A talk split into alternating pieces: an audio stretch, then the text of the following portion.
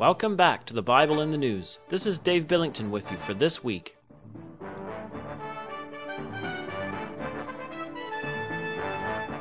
On Tuesday, 27 members of the German Bishops' Conference that was visiting Israel made a first time historic visit to Yad Vashem, the Holocaust Memorial Museum in Jerusalem.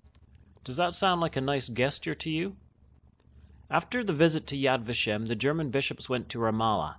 Ramallah is a refugee camp for Palestinians, but the words refugee camp can be deceiving. It is really a fairly modern city of 57,000 residents. Life in Ramallah is not pleasant. Suicide bombers have repeatedly come from the city and blown themselves up in places like Tel Aviv and Jerusalem. Due to this, the Israeli army set up checkpoints for those arriving and leaving the city. Recently, armed Palestinian terror gangs Hamas and Fatah have been battling it out on Ramallah's streets. It is stunning, however, that the German Catholic bishops compared life in Ramallah to the Holocaust, and particularly the Warsaw Ghetto.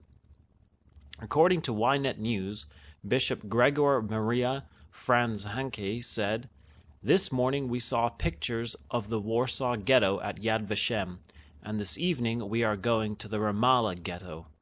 Under the headline Bishops Equate Israel's Actions to Holocaust, Ynet reported, The delegation's visit to Ramallah took place several hours after their visit to Yad Vashem, and several of the bishops chose to equate the situation in the Palestinian Authority with the Holocaust. The Bishop of Augsburg, who was once under the spiritual leadership of Pope Benedict, said of the Palestinian areas, cages in the image of ghettos. One may ask why the bishops equated Ramallah with the Warsaw Ghetto in particular.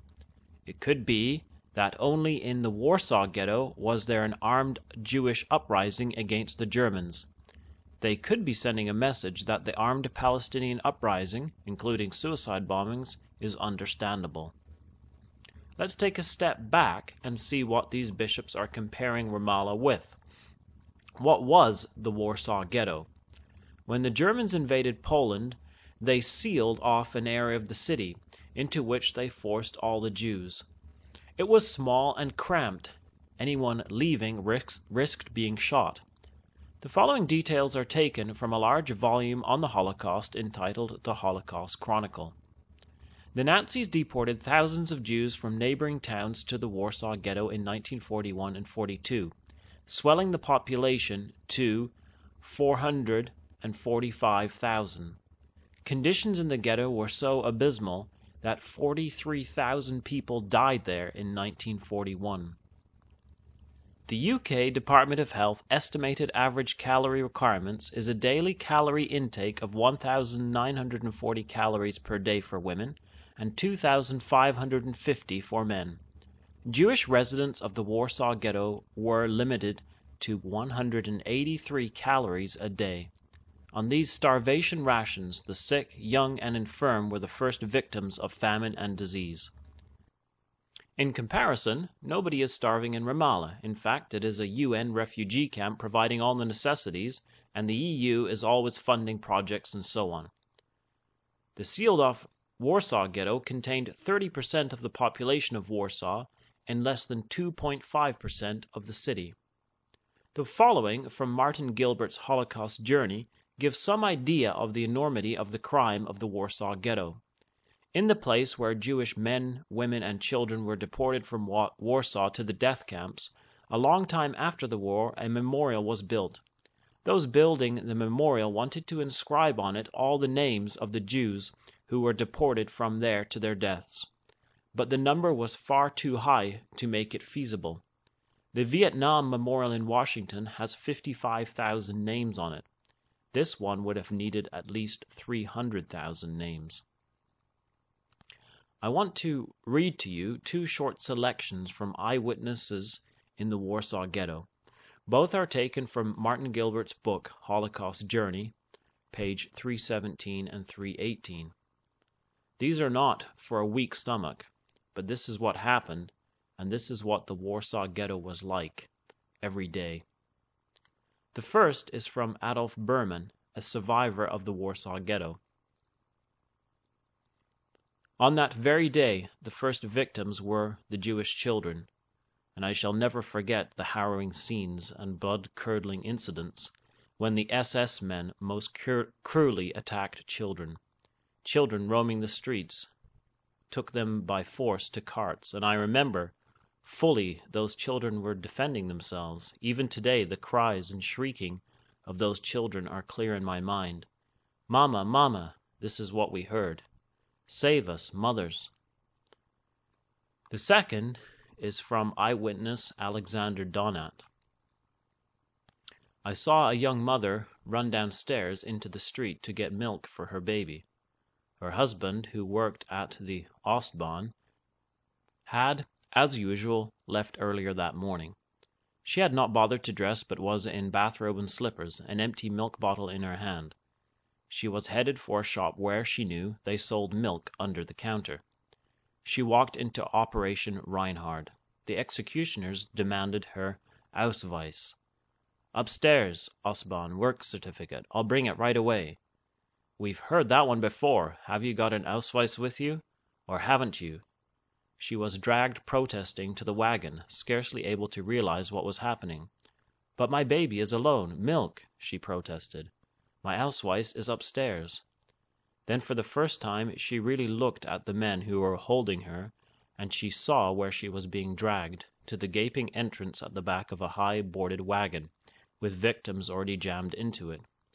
With all her young mother's strength she wrenched herself free, and then two and four policemen fell on her, hitting her, smashing her to the ground, picking her up again and tossing her into the wagon like a sack. I can still hear her screaming in a half crazed voice somewhere between a sob and an utter human of utter human despair and the howl of an animal. The horrors of the Warsaw Ghetto and the Nazi death camps are unspeakable. To compare this to Ramallah, these bishops must be completely ignorant of what happened, which cannot be the case as they had just come from Yad Vashem, or anti Semites. This would be hardly surprising. After the war, when everyone knew what had happened to the Jews of Europe, many war criminals escaped Europe to South America with the aid of Catholic priests along the ratlines. Adolf Eichmann, the monster that meticulously planned the destruction of European Jewry and the murder of six million men, women, and children, the CEO of the project, that monster was smuggled to Argentina with Vatican papers. You can read that in Eichmann in My Hands by Peter Malkin.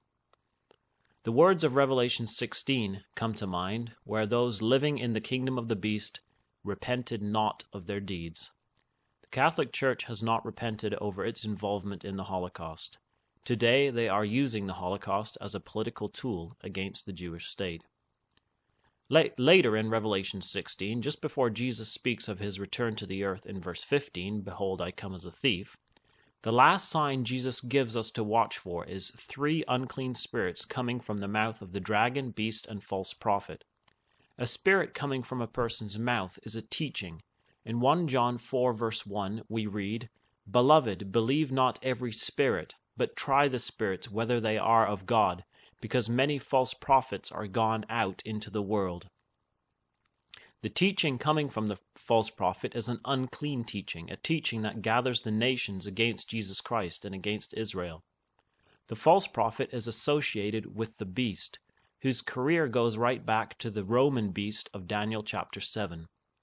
It can be traced in its various phases in Revelation 13, including the beast that looks like a lamb, appears holy, but speaks as a dragon or Roman. He exercises all the power of the first beast before him, so he has an empire. Putting this together we have the Holy Roman Empire. The false prophet is associated with the descendant of this Christian beast. He speaks the same unclean teaching.